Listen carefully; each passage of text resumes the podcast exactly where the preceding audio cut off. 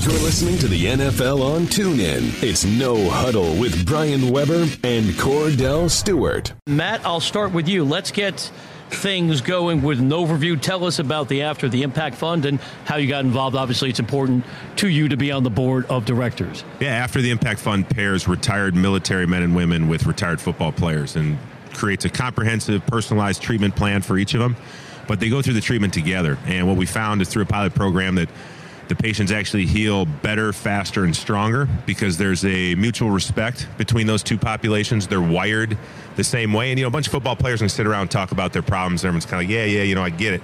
But if, if you're a football player and you're paired with a with a military service person, and I mean, there's there's a respect there. It's like, hey, I'm here for you. I'm not going to let you down. You're not going to let me down. And the the results were amazing. So we launched after the Impact Fund uh, using that model, and it's and it's been working well. It's funny you, you hear athletes sometimes you know mention I'm a soldier, and some people take offense to it. But when you look at from a relative standpoint, would both the athlete goes through from the age of seven and maybe retiring at 35 and the things that the after effects.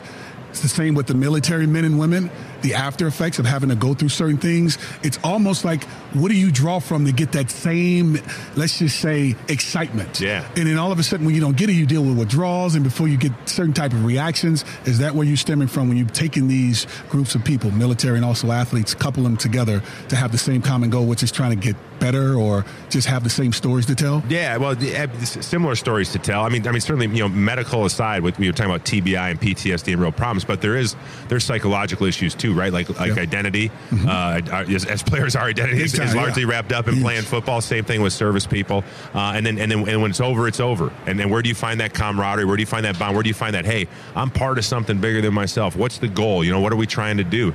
There's there's there's that sense of loss when, when you're done with both of them. And I think that's why that's why this that's why this model works because the two populations are wired in the same way. Mm-hmm. Also joined by Art Pugh, who's also on the board of directors of the After the Impact Fund.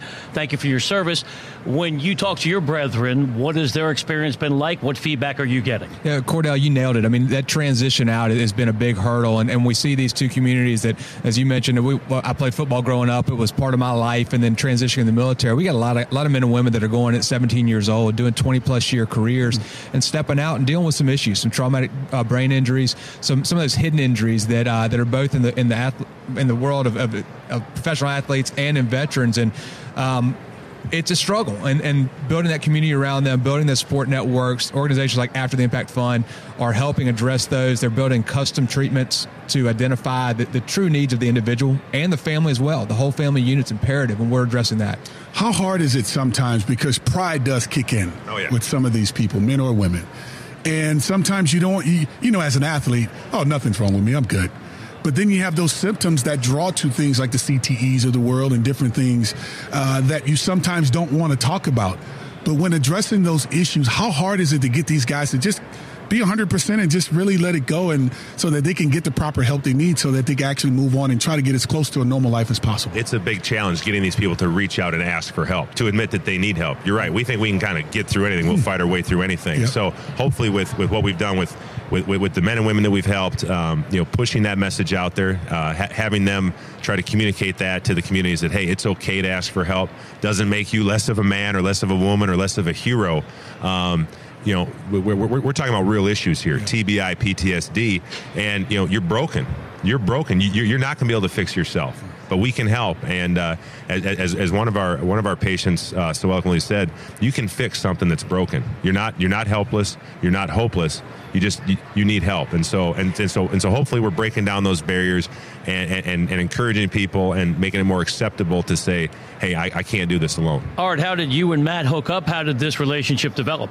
So Matt and I were uh, fortunate enough to both serve on the board of After the Impact Fund, and um, so we met through that initially, and then uh, just a few months ago, I guess last summer, we were thrown out into the uh, the Moab Desert together to go through a, a, a series of challenges and events, rappelling, mountain climbing, uh, backpacking, camping, and just had a, a, lot of fun. And it was a little microcosm of what these two populations are like. And Kordell, to your point earlier, it's hard to open up, and, and we got alphas in all these worlds, and but pairing like-minded people from different communities, what After the Impact Fund has shown is they open up more. So two football players get together. It's it's who's bigger, who's badder. Two veterans get together. It's always who can one up. But you put a football player with a veteran, there's the level of humility that steps in, and you want to learn about the other, and it opens those doors. So that's been tremendously successful. Well, it becomes instant respect because every everybody's story becomes extremely intriguing uh, when you really break it down in a nutshell. Is there a number that you guys are looking for, for as the patience? Uh, that's the right term to use in this case to to have on the team to to be able to take care and put them in a, in a good position? Well, unfortunately, there's thousands of people that need help, so right. you know, we'll, we'll, help as many as we can as as as, as much funds as we have. Right. Um, so, and would, would urge people just to, to, learn more about our mission, go to aftertheimpactfund.org. Uh, you can check us out. You can watch that little adventure that Art and I did. Yeah, let's did, talk did about desert. that some more. I don't want to give away the payoff, but was this a real competition? I, I wouldn't say it was a competition. A collaboration. It's always a competition. uh, well, well, listen. he used listen, even we now, listen now, now, okay, okay. Green beret mm. football player. Competition. We're, oh, okay, no, we're, we're, dropping you in the desert. Uh, you're gonna sleep under the stars. Out. You're gonna rappel down cliffs. Who do you think had the advantage? I'm on Team Art. Yeah. So I said, I said that's fine, and you can watch. And you, you know what? The video doesn't lie. If I mean, if, if we were getting graded, Art would have had an A plus plus. I was probably C minus. But I said the next adventure, we're gonna put some pads on and go out on the football field. I'm gonna run you through some drills. All right. Oklahoma time. Yeah. So when you guys did come together, like how did you guys have to somewhat take a couple steps back to come to a common ground to figure out what you were trying to accomplish? Well, we um, out there through these challenges, we, we saw the, the similarities between each uh, between both of us and the communities that we came from. But we were able to dedicate this experience to somebody who's important in our lives and someone who's meaningful. And I dedicated mine to Chris Falco, a guy that is a dear friend of mine or was a dear friend of mine. He ultimately gave his life serving his country in Afghanistan, and that was uh, that, that allowed us to kind of separate ourselves, to rise above the event, and really really reflect back on those that have given so much for us. And I, I did someone probably you know Kordell OJ Brigance. Yeah, I dedicate yes, to yeah, OJ, yeah. great uh, Ravens legend who mm. uh, who's battling ALS uh, courageously, mm. and uh, learned so much from him in my time with the Ravens. So Good much, man. so much wisdom. Good I mean, man. so much wisdom in that man, and uh, and so yeah, so our, that, that was right. That, that that sort of tempered the competition level because we were out there dedicating it and, and honoring other people. Focusing on the After the Impact Fund, tremendous work being done. For more information, check out the website and please do consider donating. It's aftertheimpactfund.org. Matt, last one for me. This is a football show. We talk football 52 weeks. And we think about all this sport has given Kordell and has given me a career as a broadcaster. But what do you think the future of this sport looks like with what we know now? And I'm sure no regrets. No, Right? I mean, it's given you life, it's given you identity, it's given you wonderful things in return, yet there's a trade off in anything in life. Yeah, you know, it's. I think football's getting a bad rap right now. Certainly, all the things that we've learned the last seven, eight years uh, can be scary and a bit sobering, but also very helpful. You look at how far the game has come from from rules, from culture. I mean, all these. The game has never been safer, and and and you know, and and, and that's paramount. Certainly at the NFL level, but we're talking about 2.3 million kids playing football, 1.2 million high school kids playing football obviously we want them to gain. If, if I never played in the NFL, and I, Art can tell you this, but even if I never played in the NFL, I would look at playing football as one of the one of one of the most important experiences I ever had. The things I learned about myself, the things I learned from other people, life skills, character, value, all those things we talk about. And if you've played, you know what I'm talking about. Everybody knows. So I think the future is bright because football. It's much more than a sport. It's an important institution in our country that helps make men. And I know there's millions of people that love it and, and will make sure that, that, that it succeeds.